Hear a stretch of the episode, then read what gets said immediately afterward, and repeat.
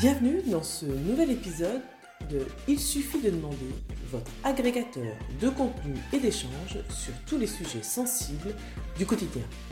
Je suis Alexandra, son autrice. Alors de façon très exceptionnelle, euh, ceci est une deuxième partie de notre grande enquête sur comment aborder l'expatriation au sein d'une famille.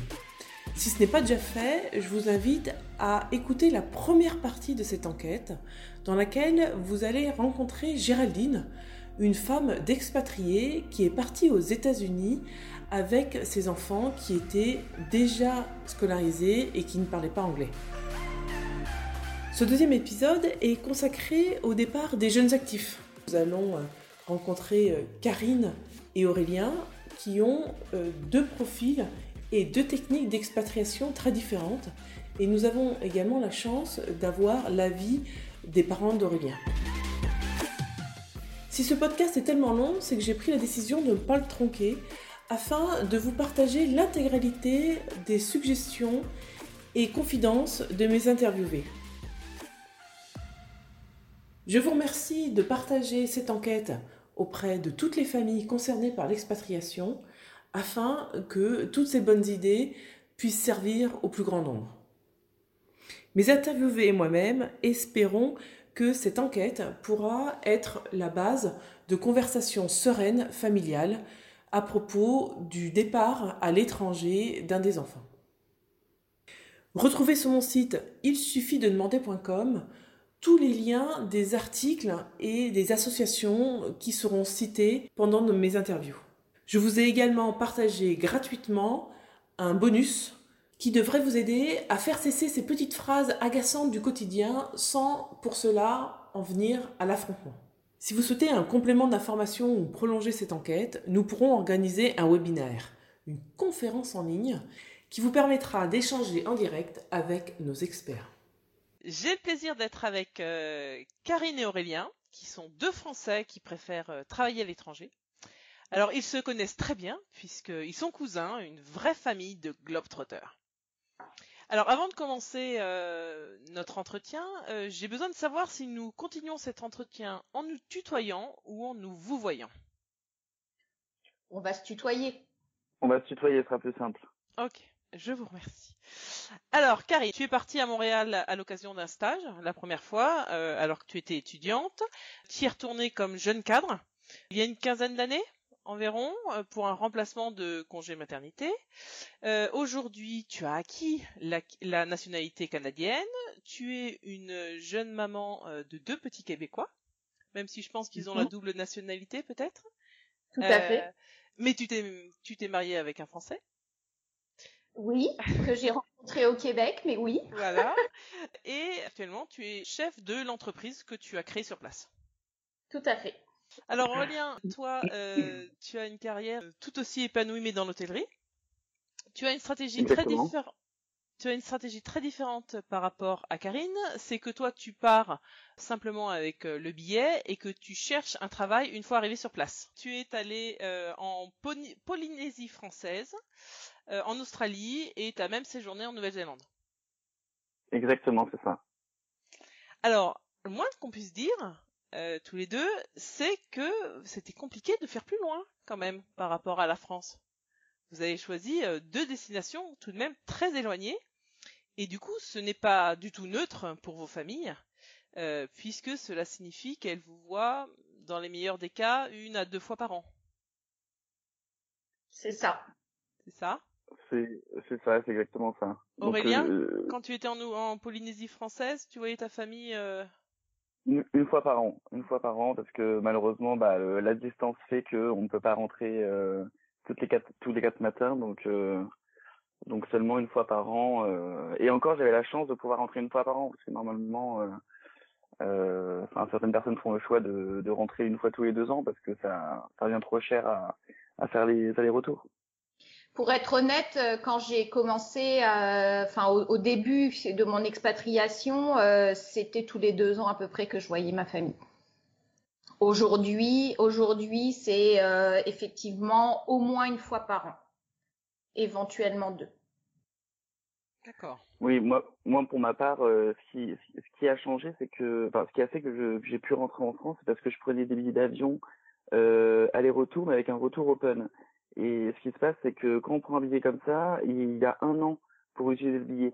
Ce qui fait qu'à chaque fois que j'arrivais à la fin de, de, la date euh, où je pouvais utiliser mon billet d'avion, bah, j'avais le choix, soit je restais dans le pays et euh, mais donc je perdais donc entre guillemets l'équivalent de 1000 euros, euh, donc c'est pour ça qu'à chaque fois je, rentrais. Alors c'était pas forcément par choix. On va dire que j'étais content de rentrer de voir la famille parce que quand on est étranger, bah c'est compliqué, mais ça engrangeait aussi bah, de repayer un billet d'avion, etc. Donc c'était un petit peu un mélange des deux. Merci beaucoup. Alors rentrons dans le vif du sujet. La relation avec l'entourage quand on veut partir et une fois qu'on est sur place. Est-ce que vous vous rappelez la façon dont vous avez annoncé votre euh, décision de partir aussi loin, euh, déjà à vos parents, mais également à vos frères et sœurs? Bah, moi, de mon côté, ça s'est fait en deux étapes. Donc, euh, la première étape, elle n'a pas été si compliquée parce que moi, en fait, je suis partie, j'ai fait une école de commerce. La dernière année se faisait en entreprise et j'ai choisi de partir à l'étranger. Donc, mes parents trouvais ça plutôt bien que je parte à l'étranger. J'étais censée partir pour 6-8 euh, mois, donc c'est sûr que c'est toujours difficile pour une maman, surtout je pense de se dire ma fille, je vais pas la voir pendant 6-8 mois. Bon, elle part dans un pays qu'on connaît pas, donc euh, voilà, mais bon, elle savait que j'avais déjà un stage, donc ça l'a rassurée. Donc disons que le premier départ a été beaucoup moins difficile. Le deuxième départ, ça a été un petit peu différent. Le deuxième départ, euh, je suis partie euh, donc euh, dans un premier temps pour un, remplacement de congé maternité dans l'entreprise où j'avais fait mon, stage. Euh, là, ça a été mon père qui a été beaucoup plus réticent parce que j'avais une situation professionnelle stable en France et il n'a pas du tout compris pourquoi je décidais de quitter un tel poste pour euh, aller vivre euh, au Canada pour euh, peut-être une année sans savoir ce qui allait se passer après. Donc ça, il, il a eu beaucoup de mal à l'accepter. Ça a été très difficile. Je pense que comme mon père n'est pas un très grand expressif au niveau de ses sentiments, je pense que derrière, il y avait aussi de la difficulté à me laisser partir pendant un an.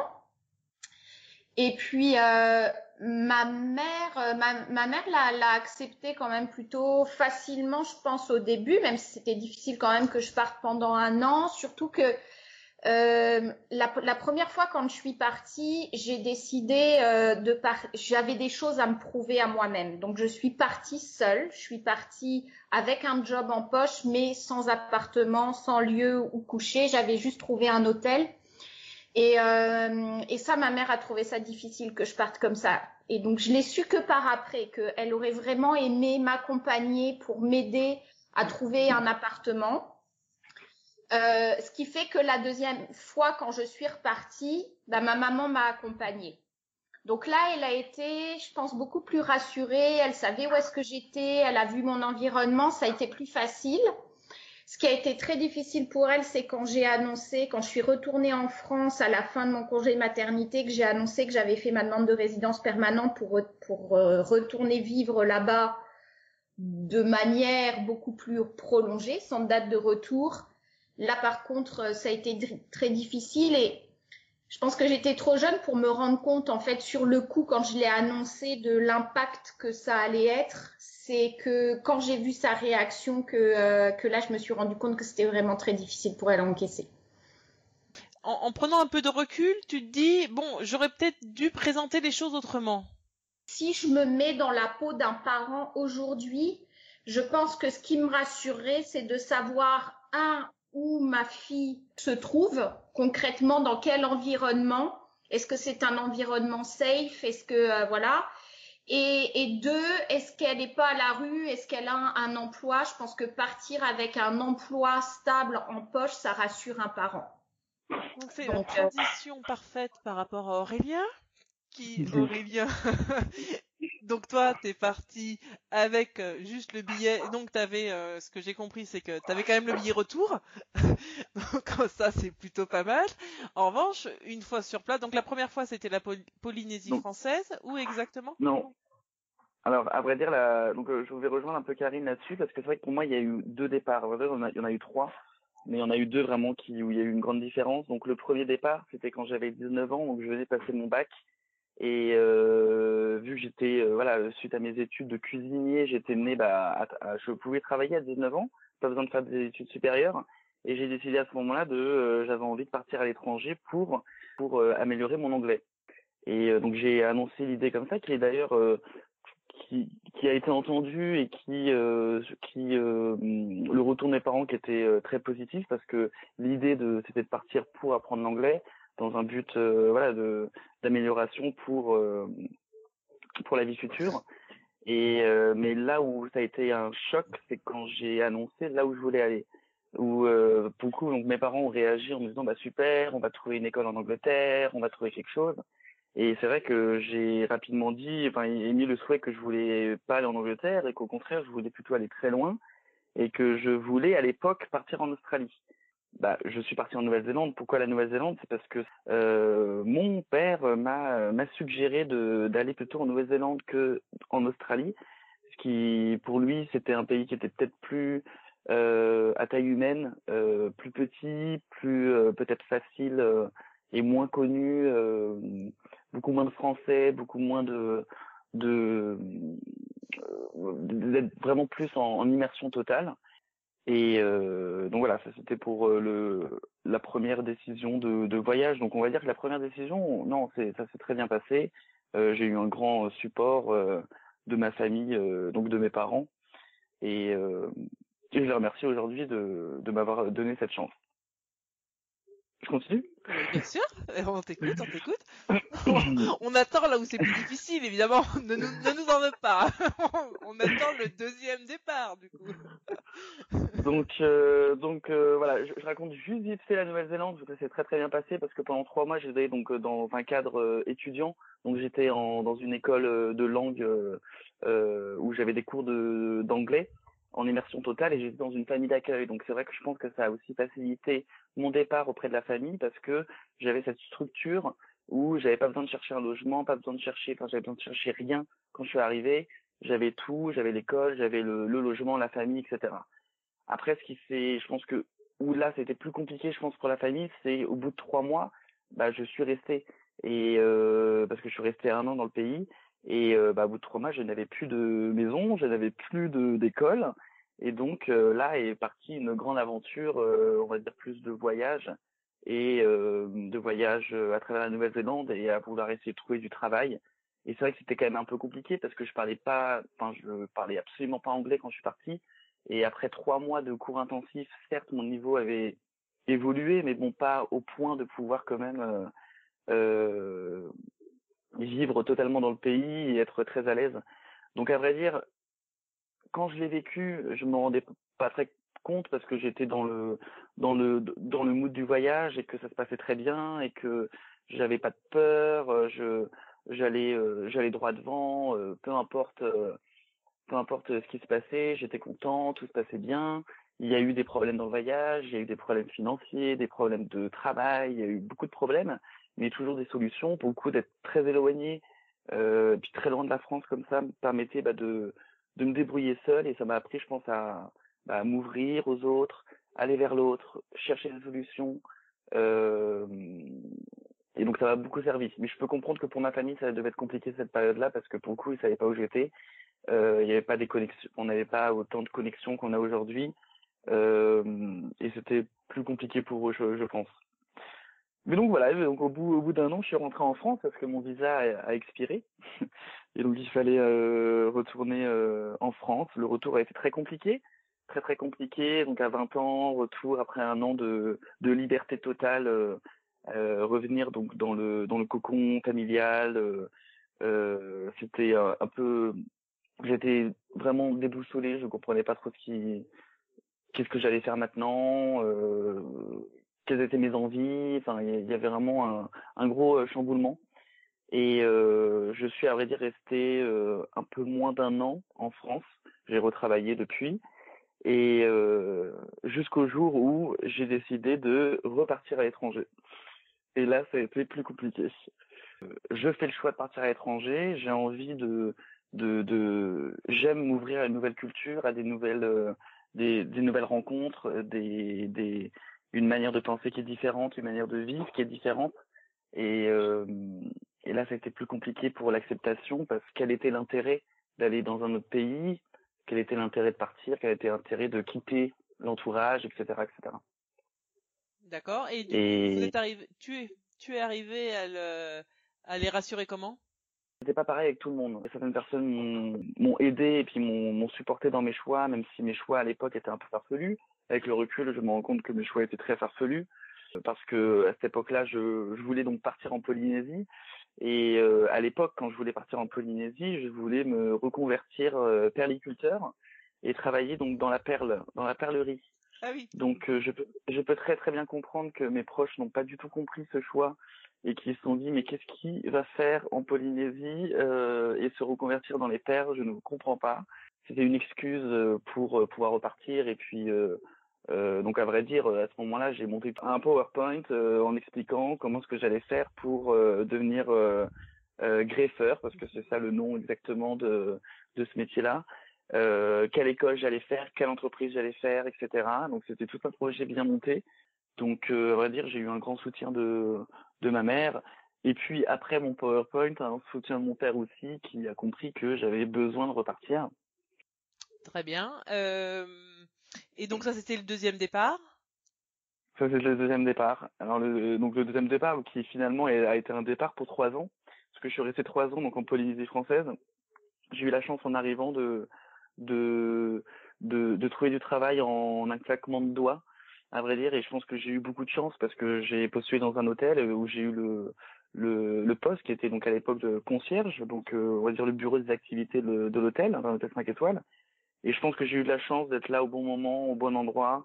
J'ai provoqué, on va dire, euh, euh, provoqué cette chance. Et donc pour le coup, j'y suis resté trois ans. Donc dans ces trois ans-là, bon, euh, la vie à l'étranger est extraordinaire, mais c'est sûr que voilà, chaque retour, donc chaque quand je dis chaque retour, c'est chaque retour euh, donc chaque fin d'expiration de mon billet d'avion où je rentrais en France pour un mois de vacances et je revenais en Polynésie. C'est vrai que à chaque fois que je revenais en, en France, au bout de deux semaines, j'étais euh, impatient de repartir. Euh, pour moi, ma maison c'était là-bas et pas et pas en France où c'était très agréable de voir tout le monde, toute la famille. C'était des moments très intenses, très rapides. Mais quoi qu'il arrive, j'étais quand même mieux. j'étais quand même mieux là-bas. Et donc, euh, donc voilà. Après, donc je suis, euh, je suis rentré en France euh, par euh, par une opportunité professionnelle qui s'offrait à moi et qui s'est présentée et que j'ai saisie sans réfléchir. Et bon, les aléas de la vie, les, opportunités, bref, le temps de de de, de redessiner un voyage parce que ça, ça se fait pas du jour au lendemain, on part pas comme ça, donc ça prend du temps, plus les engagements qu'on a en France, etc. Bref ça m'a fallu trois ans pour pouvoir repartir. Et donc là, repartir, c'était, euh, on va dire, affronter les petits démons, euh, mes petits démons, euh, que ce soit de mon entourage euh, proche, euh, amical ou famille, qui encore une fois ne comprenaient pas pourquoi je souhaitais repartir. D'accord. Bah, justement, c'est une transition parfaite. Vous me faites toutes les transitions, c'est super sympa. Qu'est-ce que vous pourriez conseiller à euh, ses parents, ses frères et sœurs, pour aider au mieux celui ou celle qui part, parce que j'ai l'impression que même s'ils n'étaient pas d'accord, vous êtes partis quand même. Donc euh, de toute façon, essayer de faire changer d'avis quelqu'un qui a décidé de partir, j'ai pas l'impression que ça soit vraiment possible. Non, ben, personnellement, je pense pas que ce soit euh, possible, quoique c'est euh, si je prends l'expérience de ma mère, euh, ça lui est arrivé parce qu'elle aussi voulait partir. Son père l'en a empêché et finalement elle est jamais partie. Donc dans certains cas, ça peut se faire. Quand je suis repartie la deuxième fois, et ça c'est ce que Aurélien disait tout à l'heure, c'est c'est quand tu goûté à, la vie autre part, dans un autre pays, t'évolues à une vitesse beaucoup plus rapide que les gens qui restent dans le même pays, qui restent, bah c'est pas dans le même pays, mais qui restent dans leur vie. Donc toi, tu changes de vie. Donc déjà, t'évolues parce que tu as changé de vie. Mais en plus, tu découvres d'autres mentalités, tu découvres d'autres façons de penser. Et quand tu reviens dans ton pays, eh ben, tu corresponds plus forcément à ces attentes du pays.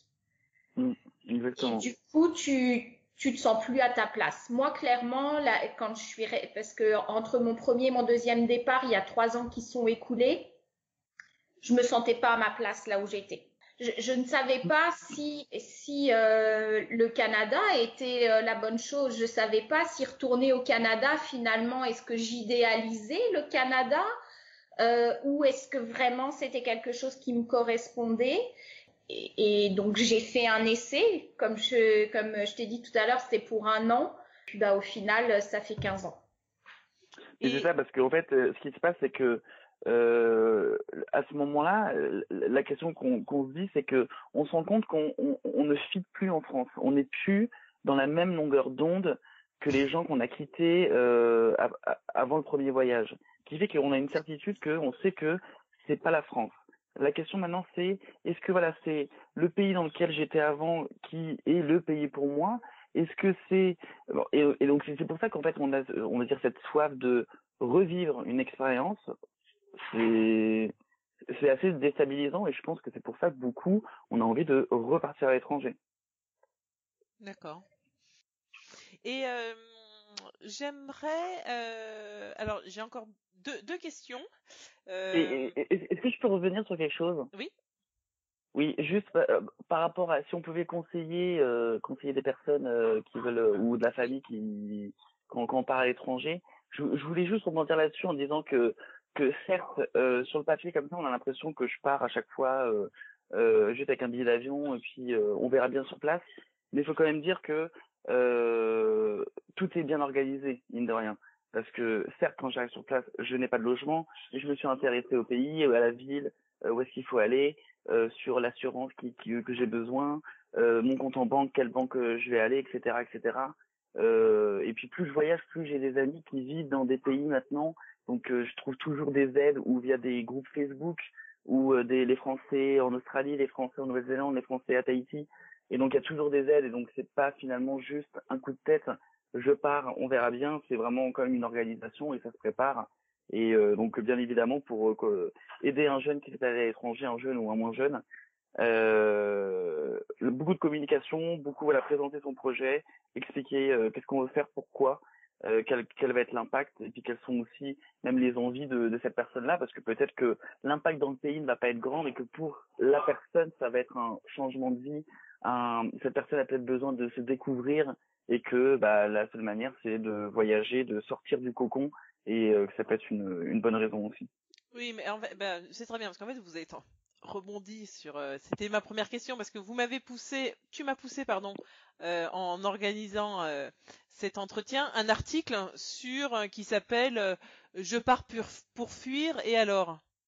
Et c'était un, un, article que j'ai trouvé que j'ai trouvé très bien parce que même Karine tout à l'heure tu nous as dit quand t'es partie la première fois tu voulais partir toute seule parce que tu voulais te trouver te, te prouver à toi-même que tu que tu voulais euh, que tu pouvais y arriver à trouver toute seule tu voulais pas que ta que ta mère euh, que ta mère t'aide. Est-ce que tous les deux dans, dans votre cas euh, il n'y a pas ce, cette idée alors de fuir fuir est peut-être un, un, mot un peut-être mal choisi mais de de vous challenger vous-même euh, c'est quand même une remise en cause personnelle alors c'est ça, moi je ferais une grosse différence parce que personnellement j'ai souvent entendu ça, euh, tu, quand tu pars à l'étranger c'est pour fuir. Euh, personnellement, j'ai pas l'impression d'avoir fui quelque chose parce que euh, je suis toujours très proche de ma famille. Euh, certes, comme dans toute famille, on a toujours euh, des challenges et des choses à comment dire, toujours des challenges avec euh, les membres de sa famille, euh, etc. Mais j'ai pas fui ma famille, je suis en très bon contact avec ma famille, je suis toujours très heureuse de les revoir. Euh, par contre, oui, quand je suis partie la première fois, c'était à moi-même que je voulais me prouver parce que je suis, je suis née quand même, j'ai eu la chance euh, d'avoir des parents qui m'ont toujours beaucoup aidée. Euh, quand j'ai quand je suis fait, quand je suis partie faire mes études etc euh, quelque part mes parents étaient toujours là derrière moi pour me, me soutenir et me baquer quoi en cas de, de pépin. Euh, là j'avais besoin euh, à 23 ans de me prouver que bah moi j'étais une adulte et que j'étais capable de m'occuper de moi toute seule quoi. Et Aurélien, c'est pas un peu la, le même état d'esprit? Vous rejoignez, tu rejoins Karine? Je vais pas y arriver, Ah, c'est moi qui rejoins- arrive pas à je- vous tutoyer. Je rejoins Karine à 100%. C'est vrai que moi, je- j'avais j'avais besoin aussi. Euh, il faut savoir que j'étais quelqu'un de très timide, de très renfermé sur moi-même, euh, et que je pense que euh, oui, le mot fuir, euh, c'est c'est un grand combat avec les gens qui me qui me qui me disent et puis encore aujourd'hui, Aurélien, tu fuis. Euh, pour moi, c'est pas une fuite, au contraire, parce que c'est euh, c'est euh, enfin tout le monde ne peut pas partir à l'étranger comme ça. Il faut un courage qui est quand même euh, euh, assez grand de partir loin comme ça. Euh, et je pense que c'est se prouver à soi-même qu'on peut le faire. J'ai appris tellement sur moi-même, à vrai dire, les, voyages m'ont fait grandir. Je pense que je suis qui je suis aujourd'hui par les voyages, enfin par mes mes mes, six ans à l'étranger qui ont été, enfin qui ont qui ont changé ma vie. Ça a changé ma vie. Je me suis ouvert. Je sais qui je suis aujourd'hui grâce aux voyages que j'ai pu faire. Euh, Peut-être que en France, sans voyager, j'aurais pu me découvrir, mais je pense que ça aurait pris plus de temps.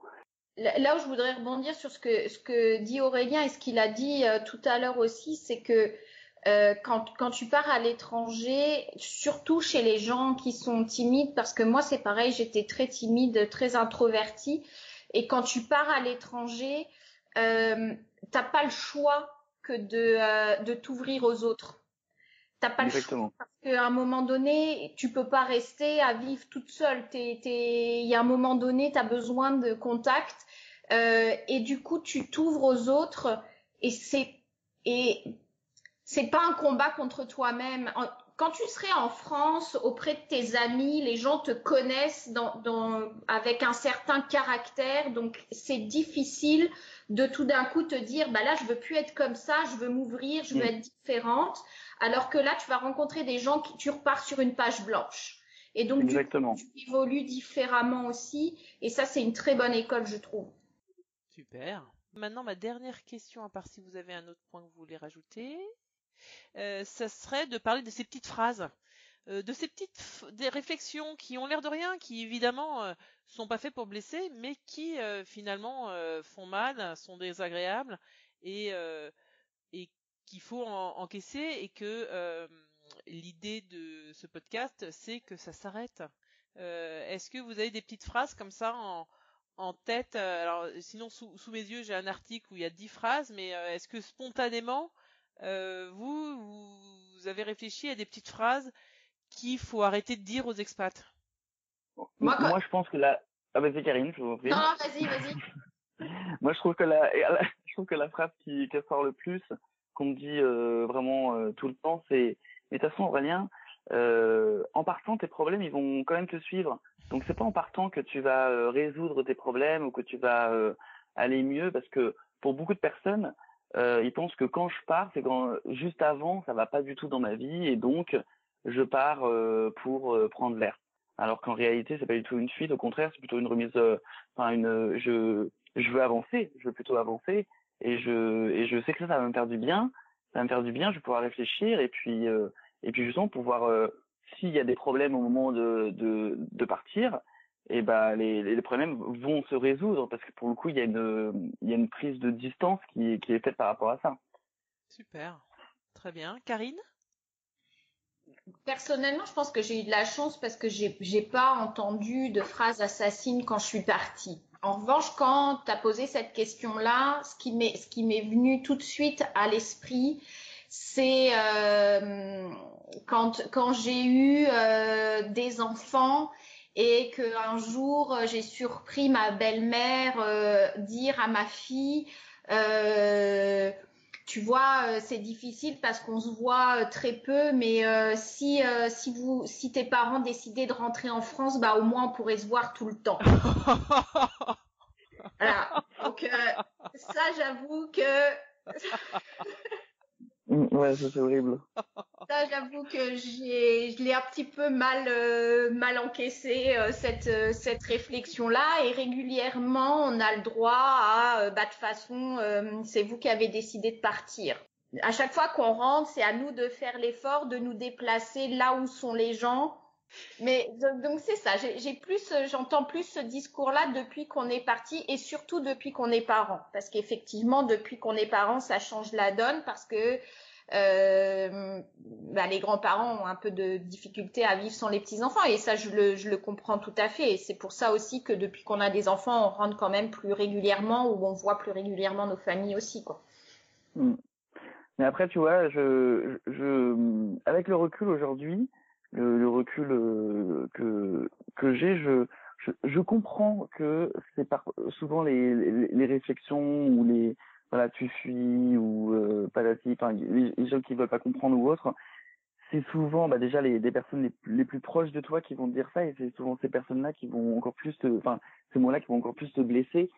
Et avec le recul, je, je, je les comprends parce que je comprends que c'est de l'amour en fait et que c'est de la peur et qu'ils comprennent pas. Mais ce qu'il faut comprendre euh, sur le moment pour le, la pauvre personne qui euh, souhaite partir à l'étranger ou qui vit à l'étranger et que cette personne-là a besoin aussi de que l'autre comprenne aussi son point de vue et que sur le moment, bah, quand on entend quelqu'un qui nous dit tu fuis ou je comprends pas tes choix, etc. et qui cherche pas à comprendre, c'est très très blessant. Alors euh, malheureusement, il m'a fallu quelques années pour comprendre que c'était de la bienveillance, mais sur le moment, j'aurais bien voulu de la bienveillance inverse en fait, parce que sur sur le, sur le moment où je ne comprenais pas, euh, qu'il ne comprenait pas ou qui cherchait pas à comprendre, euh, j'étais voilà très vexé. Et puis ça n'aidait forcément pas au, départ. Ça n'aidait pas à, cette euh, à ces choix-là. Alors que pourtant moi je comprenais que eux ne souhaitent pas vivre à l'étranger. Je comprenais que eux étaient bien dans leur boulot qu'ils aimaient leur vie. Je comprenais leur choix mais que je comprenais pas pourquoi eux ne comment moi je pouvais comprendre leur choix et que eux pouvaient pas comprendre le mien D'accord. Et, et c'était ça où c'était compliqué. Du, du, du, coup, le conseil, c'est même si on comprend pas, même si on n'est pas euh, euh, on n'est pas en phase, peut-être juste se taire et puis euh, juste euh, accompagner celui qui part et puis faire contre bonne fortune, bon cœur et fermer sa bouche. Oui, bah, ou expliquer à la personne, je, je, comprends ton point de vue, tu sais, je t'écoute et je comprends ton point de vue, mais encore une fois, moi, je voudrais insister sur un point.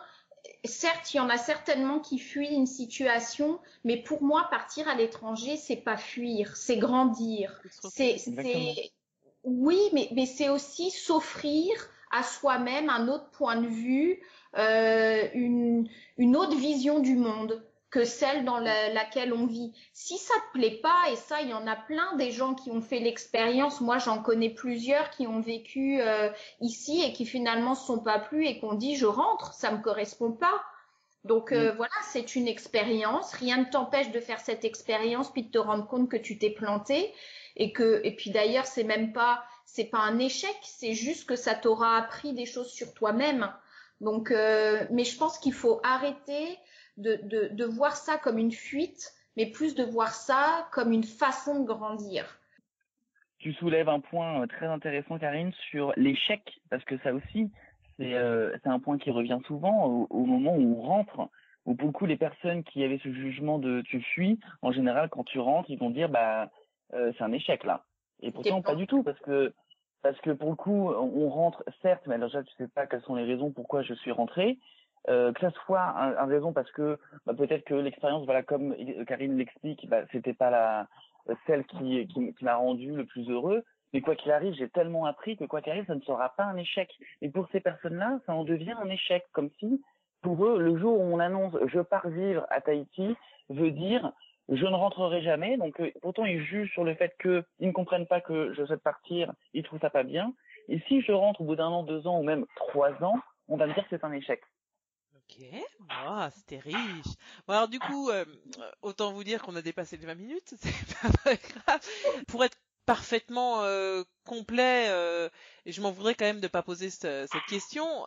Du coup, pour préparer un voyage, c'est quoi les succinctement euh, c'est quoi les, les, grandes règles? Donc euh, euh, Aurélien, c'était euh, visiblement, euh, tu as déjà plus ou moins répondu à cette question. C'est bien se renseigner sur sur le pays et sur les usages. Avoir au moins un point de chute pendant la première semaine, c'est ça?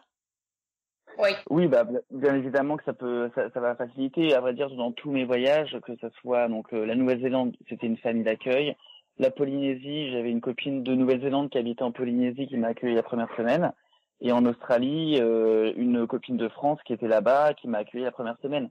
Donc bien évidemment, un point de chute, euh, c'est forcément l'idéal parce que bah ça permet de bah d'arriver et puis de la famille est en confiance, mais toi aussi t'es en confiance parce que la famille certes c'est quelque chose, les proches c'est quelque chose, mais il y a aussi soi-même.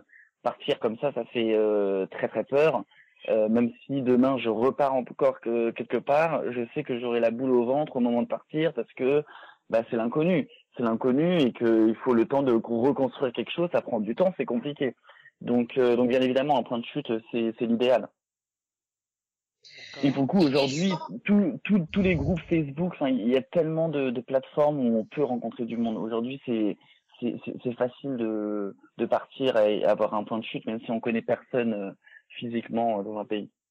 Mais même sans ça, sans, ça, parce que moi, quand je suis partie, je connaissais personne, euh, personne, quoi. Mais, euh, mais par contre, au moins, je, je, je m'étais je m'étais réservé une chambre d'hôtel euh, pour trois, quatre jours, quoi, histoire de savoir où est-ce que j'arrivais. Quand puis ne serait-ce que quand tu arrives à l'aéroport dans un pays que tu connais pas, d'être capable de dire au taxi, emmenez-moi à cette adresse. Donc euh, après, euh, de regarder un plan de la ville pour être capable aussi de te situer un peu, de savoir euh, où, où, est ton point de chute par rapport à la ville. Et puis bah ça, ça aide clairement, ça aide. Et quand tu connais quelqu'un, c'est encore mieux. Et c'est pour ça que souvent, nous, on dit toujours aux gens qu'on connaît, n'hésite pas à donner nos coordonnées, parce que des fois, on nous dit, ah tiens, il y a un tel, il voudrait partir au Québec, etc. N'hésite pas à donner les coordonnées, même si on on connaît pas. Donc souvent les gens sont comme euh, waouh, mais t'es sûr, tu connais pas. Ouais, mais parce que voilà, on l'a vécu. voilà, quand t'es expat, ça paraît naturel de recevoir chez toi quelqu'un que tu connais pas forcément, mais que tu à qui tu vas tendre la main parce qu'il est en train de vivre une expérience, tu sais par quoi il passe et euh, voilà. Exactement. Et vu qu'on a vécu ça et que euh, c'est vrai qu'il y, a un côté partage qui est beaucoup plus grand à partir du moment où on a vécu à l'étranger, où on va aider plus euh, bah, ce, et puis en même temps, il y, a, il y a une part de, ils veulent vivre un peu ce que moi je suis en train de vivre et j'ai envie de faire, euh, j'ai envie de partager mon expérience avec eux, je leur, euh, parce que c'est une expérience qui est incroyable et que moi je, je souhaite à tout le monde de vivre une, une année ou une vie à l'étranger, à tout, à tout le monde. Ah bah c'est sûr, c'est ultra enrichissant. Après, comme souvent, je dis attention, quand tu as goûté à l'étranger, t'es pas sûr de vouloir rentrer chez toi. Voilà, ça c'est un risque. bon, bah super. Maintenant que nous avons vu le point de vue des expatriés eux-mêmes, voyons le point de vue des parents. Dominique, la maman d'Aurélien, en apprenant l'existence de cette interview, lui a proposé de me transmettre ses coordonnées afin de pouvoir nous donner son point de vue à elle. Euh, bonjour Dominique, est-ce que nous continuons euh, cet entretien en nous tutoyant ou en nous vous voyant? Oh, on va se tutoyer, hein, ce sera plus sympa. tu es la maman d'Aurélien. Euh, Aurélien nous, euh, nous, a fait un petit euh, descriptif de, de, ces trois grands départs. L'objet de mon appel, déjà un, j'aimerais beaucoup avoir ta vision à toi, d'avoir ce fils qui préfère toujours être à l'autre bout du monde. Et puis surtout, j'aurais besoin de conseils euh, de conseils euh, pour ceux qui partent. Puis, euh, là, toi qui as passé par là, tu conseilles aux parents et aux entourages pour accompagner au mieux ce départ. Est-ce que ça te convient? Ben écoute, le plus difficile, je pense, pour des parents, c'est d'accepter que son enfant, parce qu'il y a partir et partir, partir, partir à Londres, en Allemagne, enfin partir en Europe, euh, c'est pas la même chose que quand tu sais que ton gamin va partir à l'autre bout du monde que moi la première question que je me suis posée c'est de me dire putain le jour où il est dans la merde t'es à l'autre bout du monde euh, ça va être compliqué à gérer. Euh, parce que tu y penses évidemment hein, un jeune il avait 19 ans quand il est parti donc en tout cas, la première fois où il est parti, pendant trois mois, on savait qu'il était sous contrôle parce qu'il était dans une famille on lui avait payé des cours, donc il allait à l'école et euh, il était dans une famille. Donc euh, ça s'est compliqué plus, je dirais, euh, quand après, bah, il est parti un peu avec son sac à dos. Hein. donc quand tu sais que c'est loin, en plus pour porter ça, il y a quand même une dizaine d'années, que les portables, tout ça, c'était le début, mais bon, avec le décalage horaire, tout ça, c'était pas toujours facile de pouvoir se s'appeler, que les, appels étaient chers à l'époque, donc euh, c'est plus ce côté, on ne gère plus, on ne va plus pouvoir gérer s'il a des ennuis. après, tu essaies d'analyser pourquoi il part comme ça. Moi, je l'ai très bien compris parce que c'était un gamin qui était, on était assez fusionnels tous les deux. En tout cas, enfin moi et moi et lui, on était très très fusionnels. Il était très euh, très très proche de moi et moi je je l'ai pas pris mal. Euh, j'aurais pu en me disant purée, il s'en va loin de moi. euh. je pense qu'il avait besoin, il avait besoin de de se prouver à lui-même qu'il était capable de se débrouiller tout seul. C'était très courageux de sa part d'ailleurs, je trouve. Hein D'accord. parce que c'est c'est pas pareil quand il part à à deux heures d'avion ou même 8 heures ou quand c'est 24, c'est pas la même chose. Hein. Clairement. c'est pas la même chose. Euh, quoi dire d'autre? Évidemment, c'est après il y a le, le, le côté où bah, on le voit pas pendant des mois, hein, donc c'est ça c'est difficile. Maintenant, on est à une période heureusement où on peut quand même se se voir autrement. Merci les réseaux sociaux. Bon, la Polynésie, c'est vrai que là c'était euh, donc ça c'était le deuxième départ. Là, il partait vraiment avec son sac à dos, quoi. Donc euh, bon, après moi je me rassurais, il avait travaillé six mois, il avait mis son argent de côté, nous on lui payait juste le billet, il avait un retour au cas où ça se passe mal.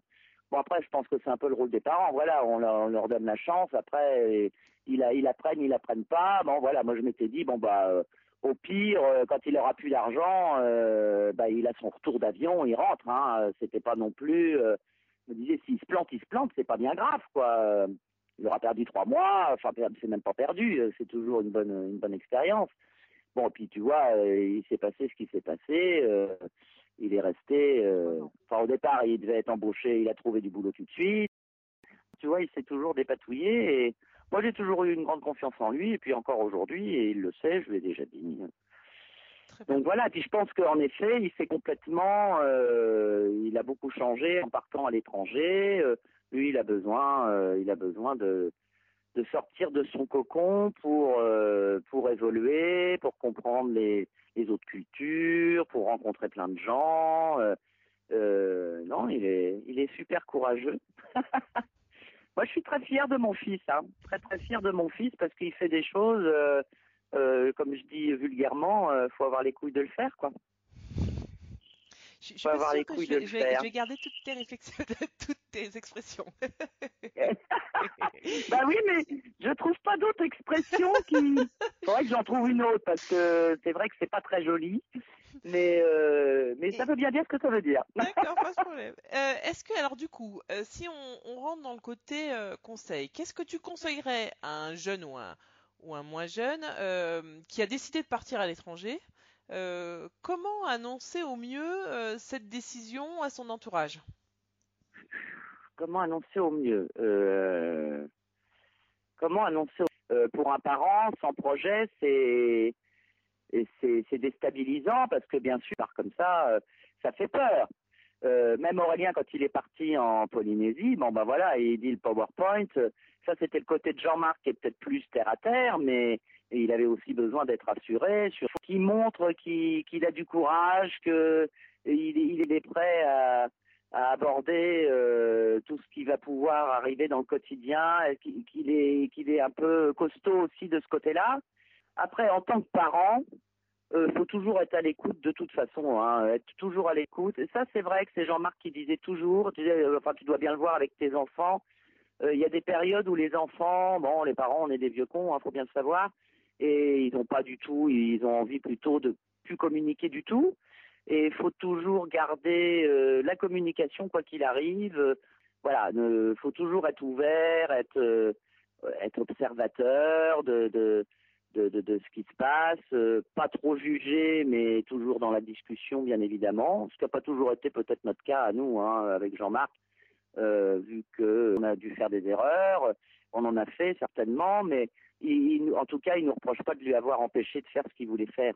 Faut, faut croire en ses enfants, clairement, et puis être toujours euh, derrière eux, euh, qu'ils sachent que, euh, quoi qu'il arrive, on sera là, et, toujours aller dans, dans leur envie de vivre. Le but, c'est de toute façon que les enfants, avant qu'Aurélien reparte en, en Australie, là, ça a été le moment. Le vrai. Ce départ-là, bah, faudra que tu en parles un jour avec lui, parce que, enfin, en tout cas pour Je moi. Je vais le rappeler du coup. ouais, parce que pour moi, ce départ-là a été le plus, le plus pénible hein, pour lui. D'abord parce qu'il était, euh, voilà, il a eu son burn-out, que son père et son frère ne comprenaient pas, que ça n'a pas été facile du tout pour lui, que sa meilleure amie, sa meilleure amie aussi ne comprenait pas. Euh, il a dû se battre là beaucoup. Hein. Moi, j'attendais le retour avec impatience en tant que parent, hein. même si ça durait que peu de temps. Euh, T'es quand même pressé euh, de pouvoir le, prendre dans, les bras. C'est ça qui manque le plus, hein. Euh, parce que les visios, tout ça, c'est top. Euh, quand il était en Polynésie, à la limite, on l'avait plus que quand il était à Paris, parce que voilà, avec les décalages horaires, il faisait la nuit, donc enfin bon bref, ça tombait vachement bien parce que on s'appelait pratiquement tous les jours. Mais ce qui manque avant tout en tant que parent, c'est de pouvoir pouvoir euh, bah, faire la bise, euh, prendre dans tes bras ton fils. Ça c'est ça c'est hyper frustrant. Très bien. Euh, bah non, bah moi le, ça reste du positif parce que Aurélien il s'est complètement euh, épanoui euh, en partant à l'étranger. Très bien. Bon, bah super. Je pense qu'il s'est bien trouvé et qu'il avance vraiment dans le bon sens. Voilà. Allô? Aurélien, c'est Alexandra. Je te dérange Oui, ça va Non, du tout, du tout. Je viens de finir l'interview avec ta mère. Elle a mis un le doigt sur un truc qu'on n'a pas parlé. euh, c'est ton départ en Australie qui visiblement s'est très très mal passé. Je refais le contexte de ce qu'elle m'a présenté. C'est que tu venais juste, euh, euh, tu venais juste de décrocher ta super formation là de manager euh, Mhm. qui, par rapport à la famille et aux valeurs véhiculées par de réussite véhiculées par la famille, était quand même euh, génial cette euh, cette formation euh, de management euh, en plus très élitiste. En plus vu le, le parcours scolaire compliqué que tu avais eu c'était vraiment une, belle revanche euh, sur la vie mais euh, euh, il y avait deux choses euh, qui euh, t'ont posé rapidement problème. Déjà un ça se passait pas bien dans, ton- hôtel euh, qui t'a elle nous a parlé d'un burn-out. Alors après à toi de me dire si on en parle ou pas. Et en plus, cette formation étant sur trois ans, euh, ça voulait dire que tu ne pouvais pas repartir. Euh, tu ne pouvais pas repartir euh, à l'étranger euh, pendant ces trois ans et tu t'es senti, euh, euh, tu t'es senti coincé et que du coup, euh, euh, t'as tout envoyé valdinguer pour repartir à l'étranger et là, du coup, tu t'es quand même retrouvé face à la encore plus forte incompréhension de la part de ton frère et de ton père. Euh, Mhm. Et elle m'a même parlé du, quelquefois de discussions qui ont tellement dégénéré que vous en êtes venus aux mains. Ouais, c'est vrai, mais tu vois, c'est ce qui, ce qui est drôle, c'est que là, avec le recul, euh, et puis grâce aussi au- à mon expérience euh, en Australie, je, bah, j'ai pris tellement de recul sur tout ça que, que c'est comme si je l'avais effacé. C'est clair. Tu m'entends tu- Oui, oui, Ouais. je, je- je t'en- je t'entends. Mais c'est ça, c'est pour ça en fait que je te rappelle euh, parce que euh, parce que je trouve que c'est important, important de dire que quand un départ euh, se passe mal au finish, c'est pas si grave que ça, puisque toi dans, Mm. dans notre conversation qu'on a eue avant que j'appelle ta mère, tu ne m'en as pas parlé, alors que visiblement ça a été Avec la famille, ça a été très délicat euh, pour qu'ils comprennent ce choix, parce que là, pour le coup, je pense qu'ils ont vraiment pensé que c'était une fuite. Euh, la fuite de euh, il est en burn-out, il est donc il travaille plus, il rien ne va dans sa vie, donc il repart. Et donc je pense que là pour eux, ils ont vraiment identifié à il fuit il fuit son quotidien actuel. Et je pense que c'est pour ça que là les conversations étaient beaucoup plus on va dire qu'il n'y avait pas eu de projet qui a été fait concrètement sur l'Australie, contrairement à la Polynésie ou euh, euh, ou la Nouvelle-Zélande où là il y avait euh, un projet qui était créé et, où j'étais plus jeune aussi, donc entre guillemets, bon, tu perds pas trop de temps, ça va, t'es jeune, profite. Alors que là, bon, plus âgé, où la carrière est lancée, pourquoi tout stopper? Alors que c'est juste parce que tu es dans une mauvaise passe et que tu devrais juste attendre un peu, tu verras bien que ça ira mieux. Et donc, je pense que les conversations ont, voilà, ont été dures parce que euh, ils ont vraiment vu ça comme un, comme une suite et pas, euh, pas comme quelque chose de réfléchi et de, d'accord. et voilà. Bon. Tu vois, c'est comme si j'avais effacé euh, tous- ces mauvais passages, etc. Parce que bah, euh, quoi qu'il arrive aujourd'hui, je leur ai prouvé aussi que bah, c'était une super expérience et que j'ai trouvé quand même du travail dans l'hôtellerie, que j'ai continué à évoluer dans l'hôtellerie et que finalement, je suis pas juste parti avec mon sac à dos euh, faire euh, en road trip. C'est vrai que de là que tu en reparles et que. Ah, J'espère que je, je vais pas relever les mauvais souvenirs. Enfin, c'est, Du- non, non, mais du tout, parce que- c'est ça qui est important de dire, c'est que euh, il faut aussi avoir l'intelligence euh, d'effacer, enfin d'e- d'effacer, de, de pardonner et d'avancer, quoi. Mm, exactement. Ok. Et on, on se parle un petit peu de ce qui s'est passé en Australie? T'es resté combien de temps du coup? Donc en Australie, je suis resté euh, huit mois. Ma stratégie, c'était d'arriver et de trouver en l'espace d'une semaine voire deux semaines un, travail très important et euh, un logement. Donc euh, quand je suis arrivé, c'est ce qui s'est passé. J'ai postulé. J'avais la chance de depuis euh, cinq ans de travailler dans, dans un gros groupe international hôtelier euh, qui m'a permis bah, de pouvoir postuler dans ce groupe-là et donc d'être reconnu directement étant donné que j'avais déjà fait deux hôtels dans deux pays différents de cette marque-là. Donc ça a été assez simple de trouver un travail. Et par la suite, euh, donc une fois que le travail est trouvé, le logement euh, se fait assez rapidement. Et surtout euh, en Australie, il n'y a pas de tous les mêmes documents. euh, on va dire qu'il y a une facilité de trouver un logement euh, comparé en France, euh, comparé à la France. D'accord. Et alors pourquoi Et donc, que j'ai 8 tra- mois alors? Comment? Pourquoi n'être resté que 8 mois? Puisque Ah. visiblement c'est des sauts de 3, de 3 ans chaque fois. Alors, euh, qu'est-ce qui s'est passé? Euh, L'Australie est un pays compliqué pour rester sur du long terme. Donc, euh, la première année, on, on- peut avoir un visa qui s'appelle Working Holiday, donc le travail et vacances, qui permet de rester un an dans le pays, mais il y a des conditions. Donc, les conditions, donc pour avoir le visa, donc c'est financier. Il faut avoir une somme d'argent. je ne me souviens plus exactement, mais je pense dans les 5 000 euros. Euh, il faut un billet retour, il faut euh, une assurance, euh, une assurance qui couvre la totalité de, de, l'année passée, et notamment pour pouvoir aussi rester dans le pays et travailler. On peut malheureusement pas travailler un an dans le pays. On peut, mais pas dans la même entreprise. Donc on peut faire que des contrats de six mois. Donc, ce qui s'est passé, c'est que donc dans l'entreprise où j'ai où travaillé, donc j'ai eu un contrat de six mois. Euh, malheureusement, vu que c'est des contrats de six mois, on peut pas vraiment postuler sur des postes assez élevés, euh, étant donné que bah ils ont besoin de pour des postes de manager, ils ont besoin bah, des personnes qui vont rester sur du long terme. Donc euh, à ce moment, quand je suis arrivé en Australie, je, suis redescendu en grade, mais dans un 5 étoiles et quand même avec avec un hôtel de 600 chambres, donc il y avait beaucoup de, de challenges. Et donc pourquoi les huit mois? C'est parce que pour pouvoir rester en Australie, il faut euh, travailler dans des fermes agricoles pendant 88 jours pour pouvoir étendre le visa d'un an. D'accord. Donc ça voulait dire euh, repartir en sac à dos, euh, parce que l'Australie c'est très grand et les fermes, il y en a pas à Sydney, il y en a pas dans les dans les villes, euh, les grandes villes. Donc c'est repartir en sac à dos dans des fermes, donc euh, pour aller ramasser des, fraises, euh, cueillir des pommes. Voilà, c'est un travail, c'est des travaux qui, sont très très durs et très physiques et la question qui s'est posée, c'est que j'ai eu l'opportunité de, de décrocher un poste pour la deuxième année dans un nouvel hôtel qui allait ouvrir sur une île en Australie. Et, euh, et ça m'intéressait énormément, mais il fallait que je passe par ces 88 jours de, de récolte. Et à vrai dire, euh, vu mon âge, euh, vu euh, l'expérience passée que j'ai pu avoir en, Nouvelle-Zélande où j'avais déjà travaillé dans les fermes, parce que ces pays-là, le Working Holiday Visa, si on veut étendre le visa d'un an, on est obligé de passer par là. Donc j'avais déjà expérimenté les fermes agricoles en Australie et je ne je n'avais pas envie de, de repasser par là pour étendre d'un an. Euh, on va dire que, que hum, l'opportunité professionnelle était très intéressante, mais en même temps, je savais que j'allais pouvoir quand même trouver une belle opportunité professionnelle ailleurs, euh, sans avoir besoin de travailler dans des champs euh, pendant 88 jours. D'accord.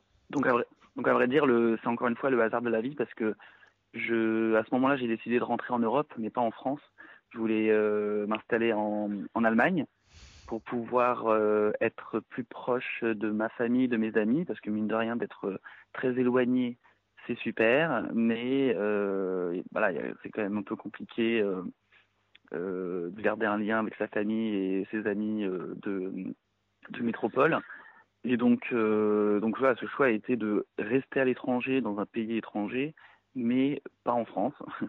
Donc je me suis dit que l'Europe était un, un, un, territoire que j'avais pas encore exploité et je me suis dit pourquoi pas aller à Berlin. Donc je de Sydney, je suis allé à Berlin et pour faire toutes les démarches, encore une fois, pour retrouver du travail, un hébergement, etc. Et, finalement, les. Excuse-moi de préciser que tu parles pas un mot d'allemand. Et je ne parle pas euh, l'allemand, bien évidemment. euh, bien évidemment, mais. Euh... comment, comment, tu veux Comment c'est possible? Mais il n'y a que toi pour euh, te dire je vais m'expatrier dans un pays où je maîtrise pas du tout la langue. Après, je suis parti en Nouvelle-Zélande, je parlais pas l'anglais, j'ai appris l'anglais et je pense que la meilleure école pour apprendre une langue, c'est d'aller dans le pays en immersion totale. Donc je savais que ça allait être compliqué. Après, j'ai choisi la ville de Berlin, qui est une qui est une ville avec tellement de d'expatriés et de et les Allemands euh, qui vivent là-bas parlent couramment l'anglais. Euh, J'avais pas cette crainte de la langue.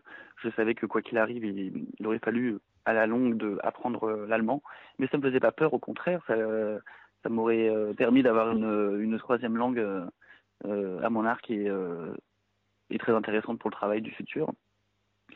Mais les aléas de la vie a fait que je suis resté à Paris. Et voilà, c'est la conclusion de ce podcast, c'est que notre euh, notre baroudeur euh, aujourd'hui euh, travaille à Paris. Alors du coup, en fait, ta, ta, ta maman nous nous a dit que c'est généralement des, des, des, slots de trois ans que tu que tu faisais. Tu nous l'as aussi confirmé. Alors du coup, ça fait combien combien d'années que tu es, es en France aujourd'hui? Aujourd'hui, ça fait seulement euh, huit mois que je suis en France. Je pense y rester euh, deux ans maximum. D'accord. Et, repartir. Et là, tu te sens bien pour l'instant pendant ces huit mois? Pour le moment, ça se passe très très bien. Euh, je, je, je sais ce que je ne veux pas avoir comme style de vie en, en, France et je sais ce que je veux avoir comme style de vie. Donc, je fais tout pour avoir ce que je veux avoir. Euh, et jusqu'à maintenant, euh, ça se passe plutôt bien. Et mais je sais que quoi qu'il arrive, euh, on va dire que, que Paris c'est c'est idéal pour pour une, une évolution professionnelle, mais pas idéal pour un style de vie, enfin du moins pour mon style de vie. Donc, donc je prends ce que j'ai à apprendre maintenant pour le professionnel et, et, acquérir plein de connaissances pour pouvoir après repartir là où j'ai envie d'aller euh, et pouvoir, bah, avec l'expérience professionnelle, avoir un poste très intéressant euh, dans le pays où j'ai envie de vivre. D'accord. Un, projet de destination? Et le projet de destination sera la Polynésie. Je retournerai euh, en Polynésie sûrement. Alors après, bien évidemment, tout, peut arriver, tout plein de changements peuvent arriver, même un nouveau pays ou autre. je, je me je, je, me, je suis ouvert à toutes les propositions possibles imaginables. Mais voilà, si je dois suivre le choix du cœur, ce sera, la Polynésie euh, sans hésiter. Très bien. Bon, un grand merci. Est-ce que, euh, et tu as parfaitement euh, le droit de me dire non, tu te sens vraiment libre? Et je, je sais pas si c'est une bonne idée ou pas. de toute façon, euh, on est parti pour faire un podcast d'une heure et demie.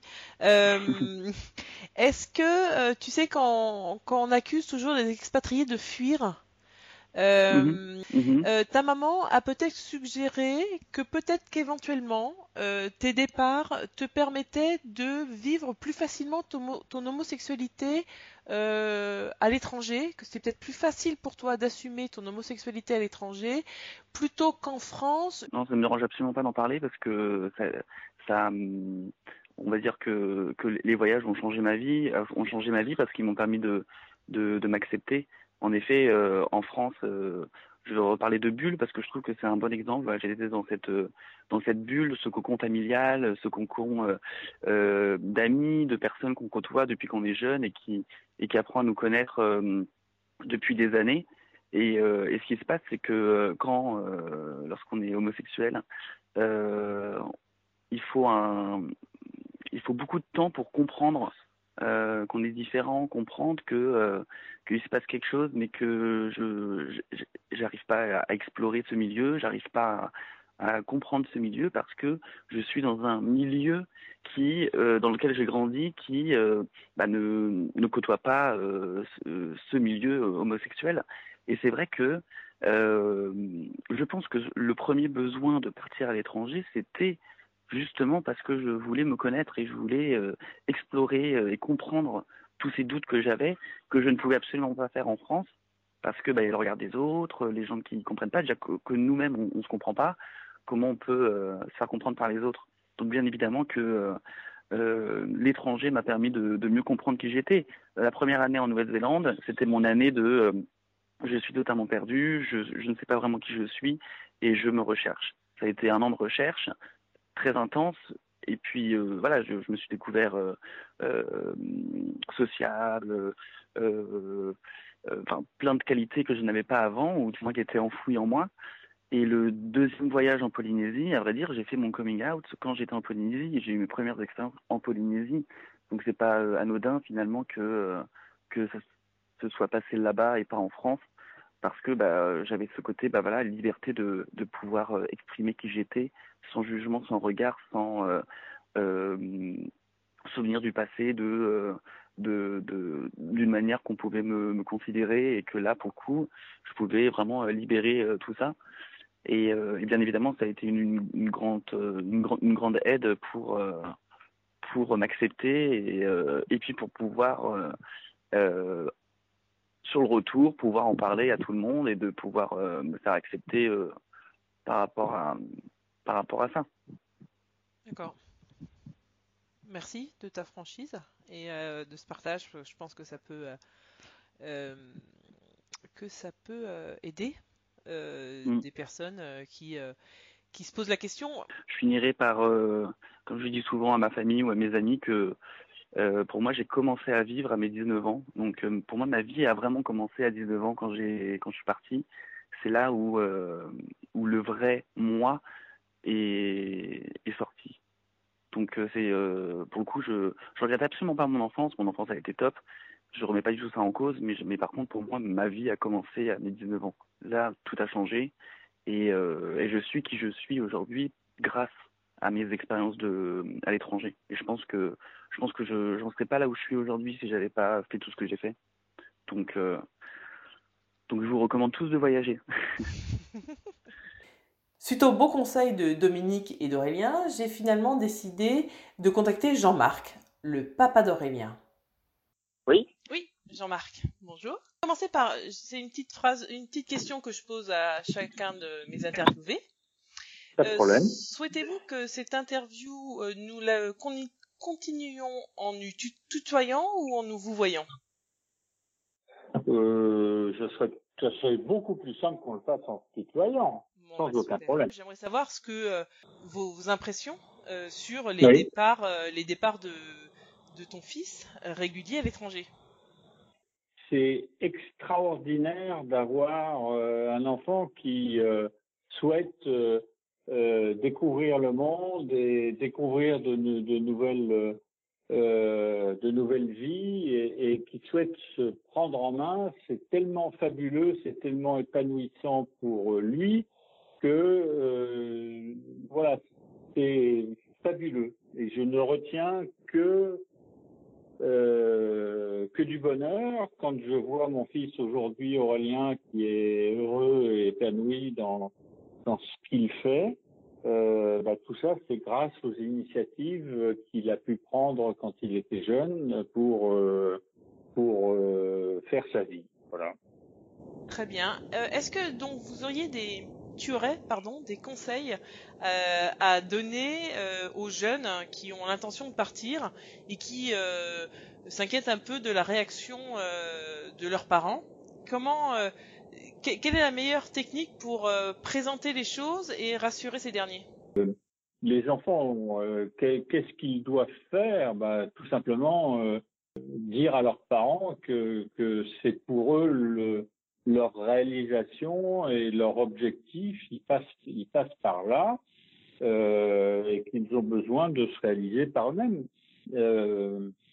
Voilà, c'est vrai, euh, pour moi, c'est un tel bonheur de, de, de, voir des enfants partir à l'étranger que j'ai du mal de percevoir que ça peut être compliqué pour des parents de l'accepter.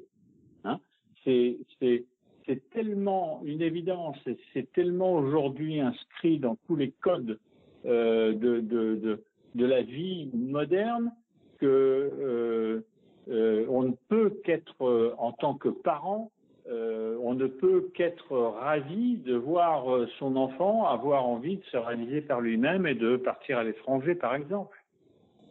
D'accord, très bien. Super. Bon, ben, un, un, grand merci. Est-ce que vous voyez à, chaud, est-ce que tu vois à chaud quelque chose que tu aimerais rajouter? Euh, comme ça, non, mais vraiment. Par, euh, exemple, par, exemple, j'ai une question complémentaire. oui.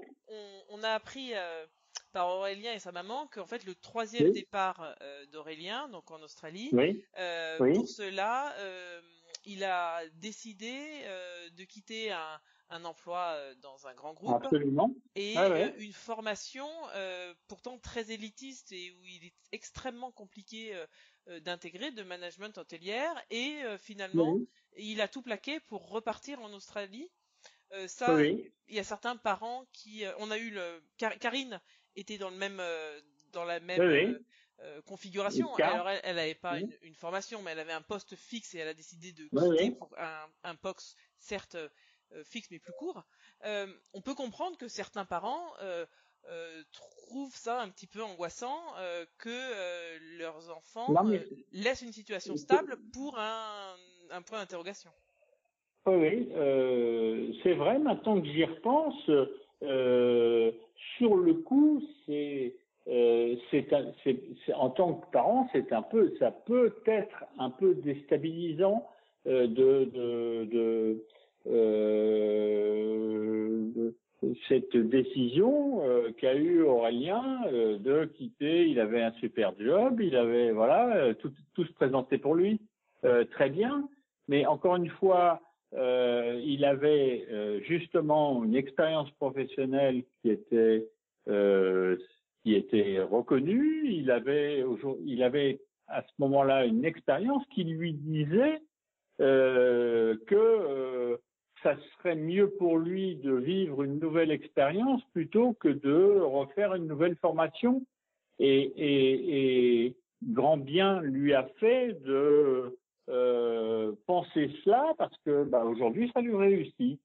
Et donc euh, ça lui a réussi. Donc euh, c'est vrai que ça peut être un peu déstabilisant, mais pour les parents, mais euh, euh, on est en 2020 et euh, voilà, nous réagissons comme euh, nous, aurions pu réagir quand on était en l'an 2000 et, ou en, en, 90.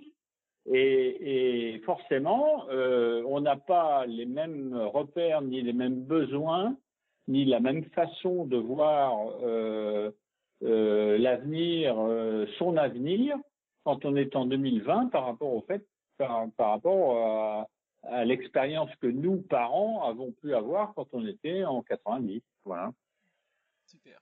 Tu as envie de rajouter un, non, mais, mais euh, non, si ce n'est de, prolonger effectivement cette dernière réflexion là que, que, j'ai eue.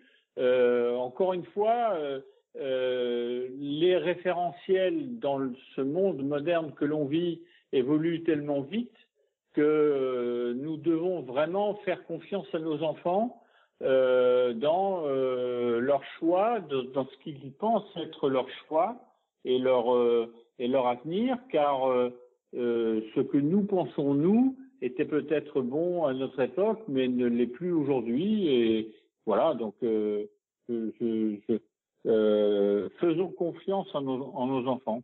Voilà. Génial. Bon, je pense que je vais même conclure euh, mon podcast là-dessus. Ainsi s'achève ce nouvel épisode de Il suffit de demander. Retrouvez toutes les sources et les photos des voyages euh, de euh, nos experts sur mon site il suffit de demander.com. Je vous mets également à votre disposition gratuitement une technique qui permet de faire cesser les petites phrases désagréables du quotidien sans pour cela en arriver à l'affrontement. Si vous souhaitez un complément d'information et prolonger cette enquête, faites-le moi savoir à travers le formulaire de contact disponible sur mon site il suffit de demander.com.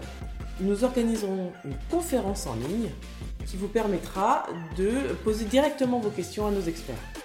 N'oubliez pas de vous abonner à ma page Facebook, à ma chaîne YouTube ou à la chaîne de podcast que vous utilisez afin d'être informé de mes prochaines enquêtes. D'ici là, n'oubliez pas que dans la grande majorité des cas, il suffit de demander. À très bientôt